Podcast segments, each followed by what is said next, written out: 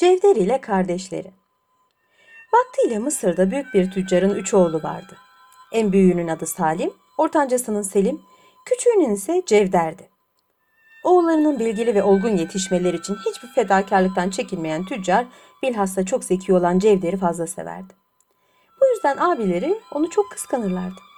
Bunun farkına varan ihtiyar tacir öldükten sonra Cevder'e fenalık yapıp onu sefil ve parasız bırakmamaları için hayattayken bir vasiyetname yazdırdı.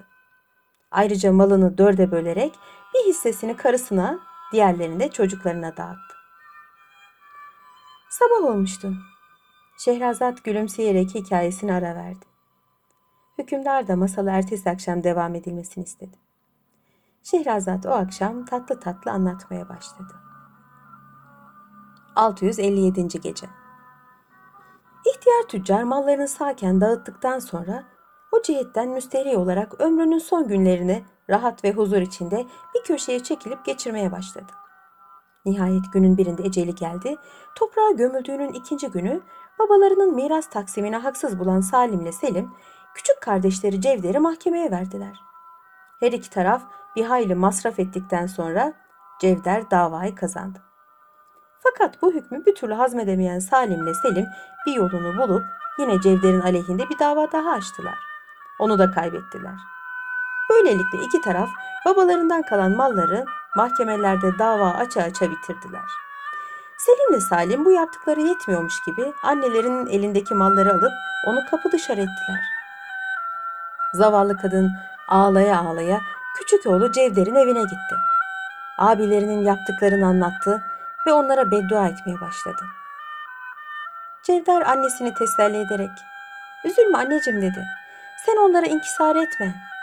Ulu Tanrı yaptıkları kötü muamelenin cezasını onlara çektirecektir. Biliyorsun ki ben de onların yüzünden babamdan kalan paranın hayrını görmedim, fakir oldum. Fakat çok şükür sıhhatim, gücüm yerinde. Çalışıp alnımın teriyle ekmeğimi kazanıyorum.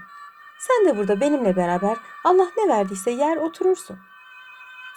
Kadın oğlunun bu sözlerinden çok memnun oldu. Diğer çocuklarını dava etmekten vazgeçerek ömrünün son günlerini Cevder'in yanında geçirmeye karar verdi. Çok çalışkan bir genç olan Cevder, kah amelelik ederek, kah balık tutarak ekmeğini kazanıyor, kendine ve annesine bakıyordu. Gün geçtikçe işleri bozulan Salim ile Selim, ellerinde kalan ve son akçeyi yedikten sonra sokaklarda dilenmek derecesine geldiler. Öyle ki annelerine ve kardeşlerine yaptıkları kötülükleri unutarak ikide bir Cevder'in evine uğramaya ve ondan yemek ve ekmek artıklarını istemeye başladılar. Zavallı kadının analık şefkati kinine galebe çalarak aç çocuklarını boş çevirmiyordu. Yine sabah oluyordu. Hükümdar masalı ertesi akşam devam edilmesini istedi. Şehrazat da yarıda bıraktığı masalına ertesi akşam şöyle devam etti.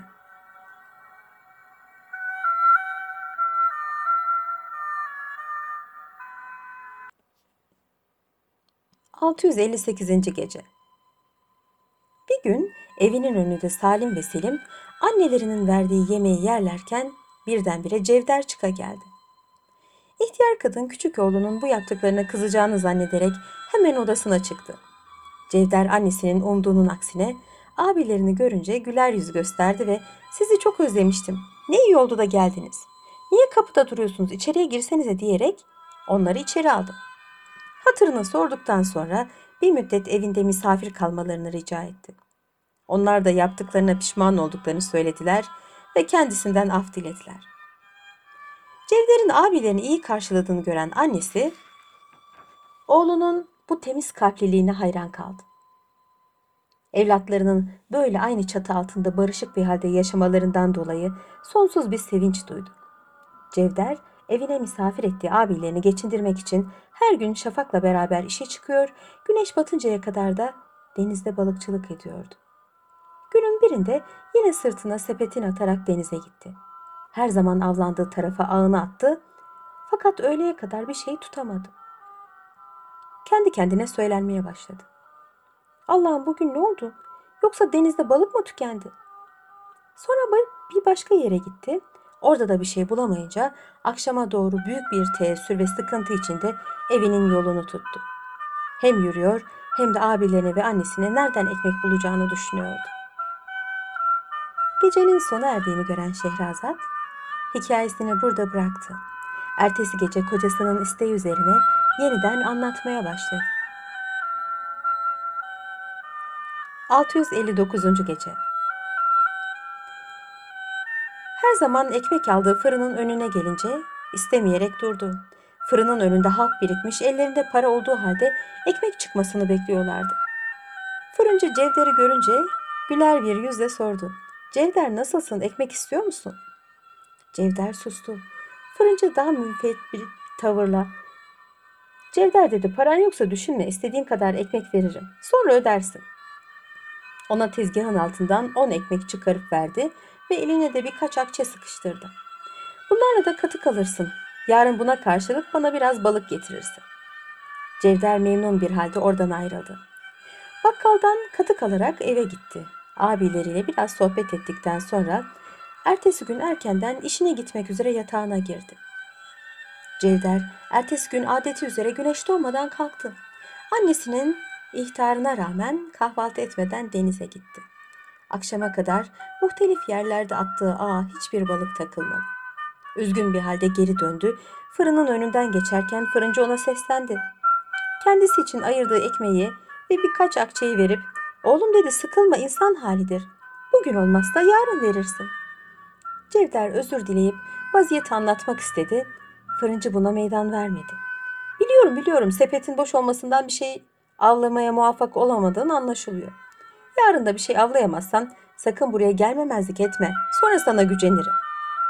Cevder fırıncıya teşekkür ederek evine döndü. Ertesi gün yine bir şey avlayamayınca fırıncıya uğrayıp ekmeğini aldı. Uzatmayalım. Tam bir hafta bütün kıyıları dolaştığı halde tek bir balık bile yakalayamadı. Gecenin sona erdiğini gören Şehrazat hikayesini burada bıraktı. Ertesi gece kocasının isteği üzerine yeniden anlatmaya başladı.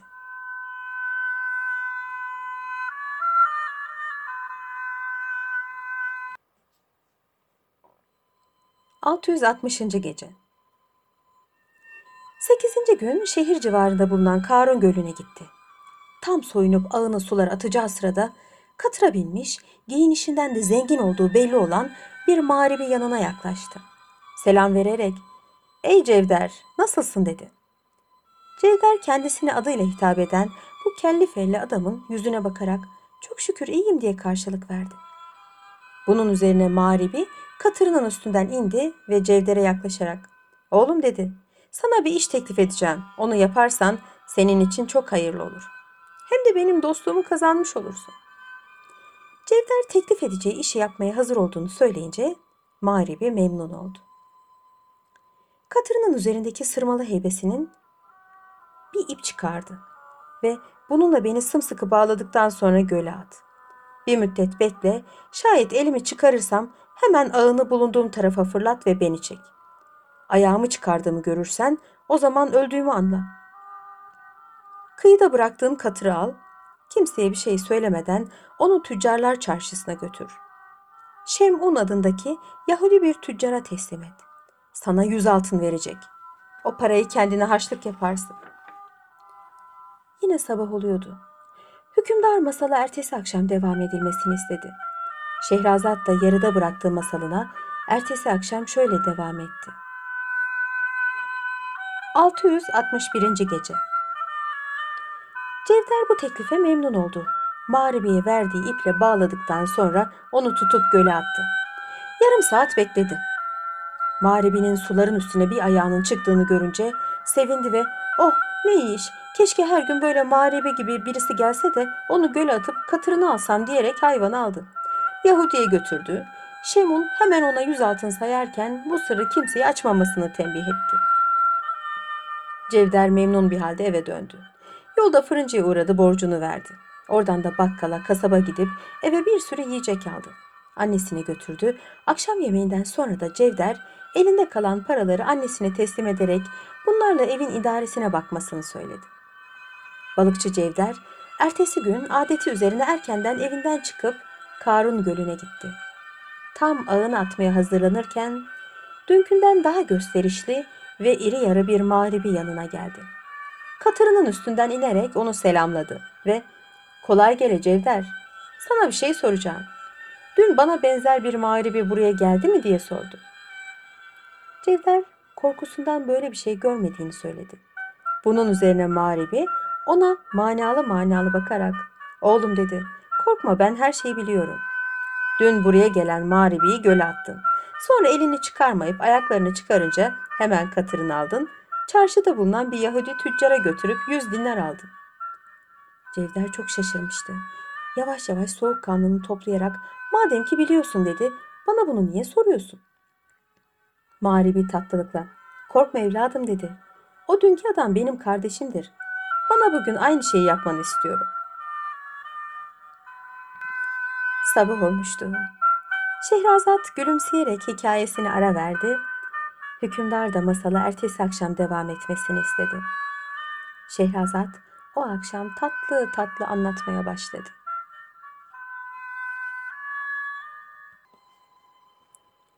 ...662. Gece Adam bizim Cevder'e bir ip verdi. Cevder hemen onu sımsıkı bağlayarak göle attı. Biraz bekledi. Ayaklarının birisini meydana çıkardığını görünce güldü. Bu sersem de öldü. Her gün böyle bir aptal gelse.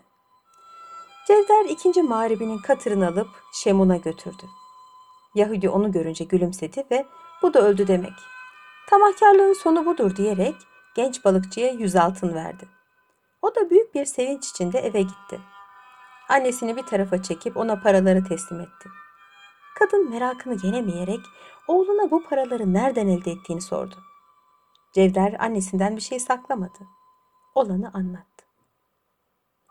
İhtiyar kadın biraz düşündükten sonra oğlum dedi bu mağribilerden sana kötülük gelmesinden korkuyorum.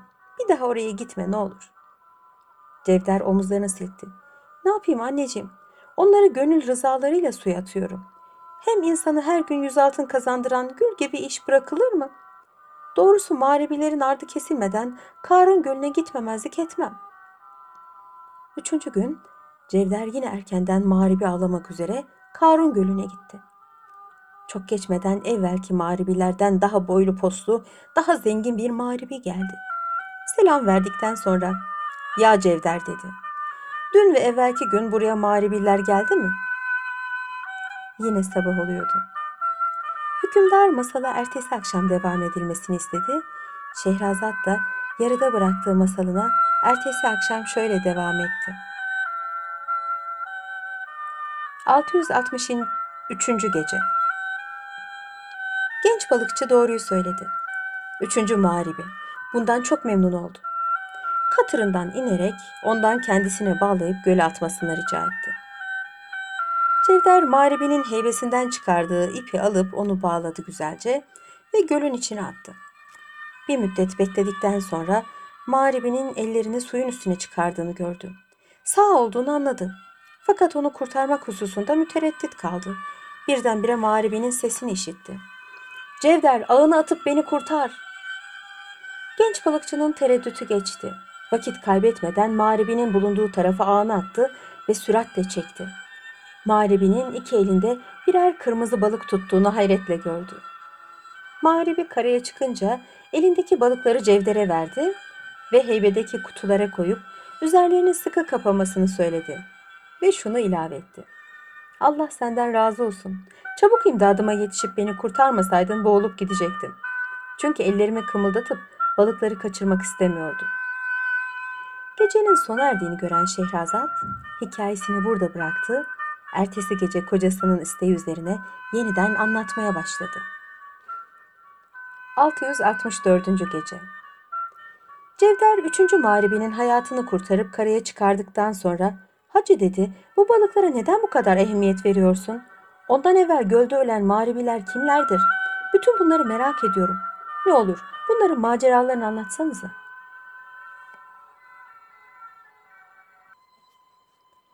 Cevder ve Şemerdel definesi. Üçüncü mağribi anlatmaya başladı. Bundan evvel göle attığın mağribiler benim kardeşlerimdir. Birincisinin adı Abdülselam'dır. İkincininki ise Abdülahad. benimse Abdülsamet'tir. Kendini Yahudi diye tanıttıran ve hakikat halde bizim gibi Müslüman olan o tüccarlar çarşısında sana para, para veren zat da kardeşimizdir. Hakiki adı Abdurrahim'dir. Fas şehrinin büyük bilginlerinden olan babamız bize birçok gizli ilimler okutmuş, bilhassa define tılsımlarının sırlarını öğretmiştir. Abdülvedud adında olan babamız öldükten sonra bize birçok kıymetli mallar ve değerli kitaplar bırakmıştı. Bu kitapların arasında Esatur el Evvelin adında çok değerli bir eser vardı. Yeryüzünde bulunan bütün definelerin yerlerini ve tılsımlarını gösteren bu esere hepimiz sahip olmak istiyorduk. Bu sebepten aramızda ihtilaf çıktı. Nihayet bir gün yanımıza Kehin adında babama hocalık etmiş bir pir geldi. Aramızdaki anlaşmazlığı anlattık ve bu işte hakem olmasını rica ettik. Pir o kitabı istedi. Verdik. Sayfalarına bir göz attıktan sonra evlatlar dedi. Babanız oğlum gibi severdim. Siz de benim torunlarım sayılırsınız. Şimdi size bir teklifim var. Yeryüzünün en kıymetli definelerinden biri olan Şemerdel definesinin yerini keşfedip orada bulunan tılsımlı yüzüğü, kılıcı, felek küresini ve sürmeliği kim getirirse bu kitabı ona vereceğim. Size şunu da söyleyeyim. Ki bu bahsettiğim kıymetli şeylerden olan kılıcın Şimşek adında cinlerden bir hizmetkarı vardır. Bu silahla icabında bir orduyu yok edebilir. Felek küresiyle insan dünyanın her tarafını görebilir. İcabında onun camını güneşe aksettirmek suretiyle dünyayı yakıp kavurabilir. Yüzüğün emrinde de birçok cinler periler vardır. Onların vasıtasıyla en güç şeyler başarılır. Sürmeliğin ise çok önemli faydaları bulunmaktadır. Onu gözüne sürenler yeryüzündeki bütün defineleri görürler. Bu defineyi bulmaktan aciz olanlar bu kitap üzerindeki haklarını kaybederler. Muvaffak olup bana o tılsımlı şeyi getirene kitabı veririm. Nasıl bu şartı kabul ediyor musunuz? Sabah olmuştu. Şehrazat gülümseyerek hikayesine ara verdi. Hükümdar da masalı ertesi akşam devam etmesini istedi. Şehrazat o akşam tatlı tatlı anlatmaya başladı.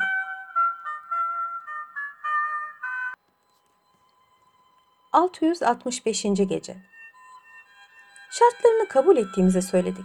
Bunun üzerine Pir tekrar söz alarak bize şu izahatı verdi. Bahsettiğim Şemerdel definesi Melike Ahmer'in sülalesi elindedir. Rahmetli babanız bu definenin arkasından çok koştu. Fakat elde etmeye muvaffak olamadı. Ondan kurtulmak için definenin anahtarlarını ellerinde tutan Melik Ahmer'in sülalesi Mısır'da bulunan Karın Gölü'ne sığındılar. Bulundukları yer emin olduğu için babanız onlara yaklaşmaya cesaret edemedi. Kehin bir müddet sustu. Sonra da sözlerine devamla. Babanız rahmetli Abdülvedud defineyi bulmaktan aciz kalınca bana geldi, derdini açtı. Bunun üzerine remil açtım. Remil'de bu definenin Mısır'da bulunan Cevder adında genç bir balıkçı vasıtasıyla açılacağını gördüm. Bunu kendisine söyledim ve o balıkçı ile Karun Gölü civarında buluşulacağını ve Melike Ahmer sülalesi ile nasıl mücadele edileceğini anlattım. Fakat babanızın bu işi başarmayı ömrü vefa etmedi.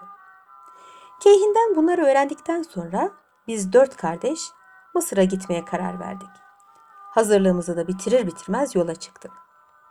Kahire'ye vardığımızda o Yahudi kıyafetine giren kardeşimiz bizimle define macerasına atılamayacağını söyledi. Biz de kendisine hangimiz ölürse onun katırını getiren adama yüz altın vermesini tembih ettik ve bildiğin gibi evvela birinci kardeşim yanına geldi. Onu suya attın.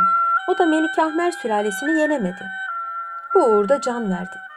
İkinci kardeşim de aynı akıbete uğradı. Ben ise işte gördüğün gibi Melik Ahmer'in sülalesinden kalanları yakalayıp Şemerdel definesinin yolunu açtı. Yine sabah oluyordu. Hükümdar masala ertesi akşam devam edilmesini istedi. Şehrazat da yarıda bıraktığı masalını ertesi akşam şöyle devam etti.